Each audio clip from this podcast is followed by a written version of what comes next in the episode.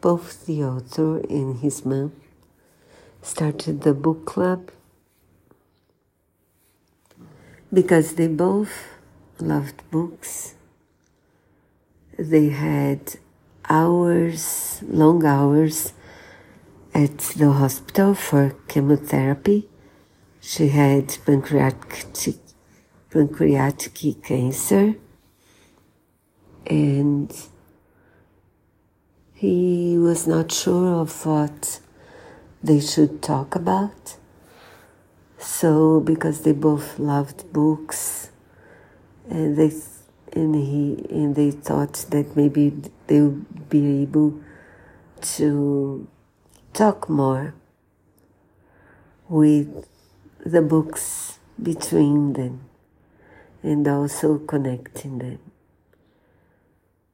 She was very special. She was on her 50s, on her 70s at the time, but she had she had three children, all grown ups, all married.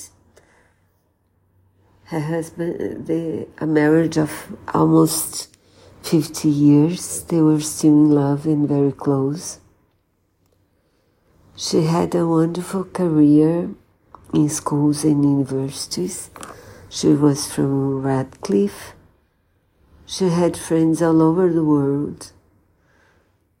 She was very involved in helping ref- ref- refugees. For a long time, she had been involved in this because once, when her daughter was in her teens, they spent a few months in a refugee camp in Thailand by the invitation of a nun she had befriended. And after that, it changed her life. Many, many refugees, she helped a lot of them. She traveled around the world to Africa and Asia and Midwest. Midwest. She, her big dream was a library for children in Kabul. This library became real a few years after her death, but um, a big part of her money was given during her lifetime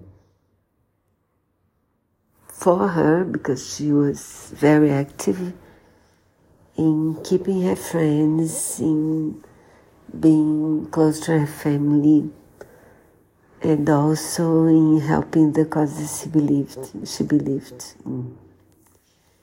And she also found time to read and discuss the books she read with her son. And in the end of her life, he said that he wanted to write a book about this because they, they were already close, but this book, this book club made them closer and he met her. Parts of her he didn't, she, he never knew. And also how to talk to her about difficult stuff as well. In the end of her life book club, because one day she told him that it was not only their book club, but all of them book club. And the end of your life is because we are all going through our end's life as well. So it makes sense. And the books, many books are now on my list. And this book is one of the best I read. I really loved it and recommend it.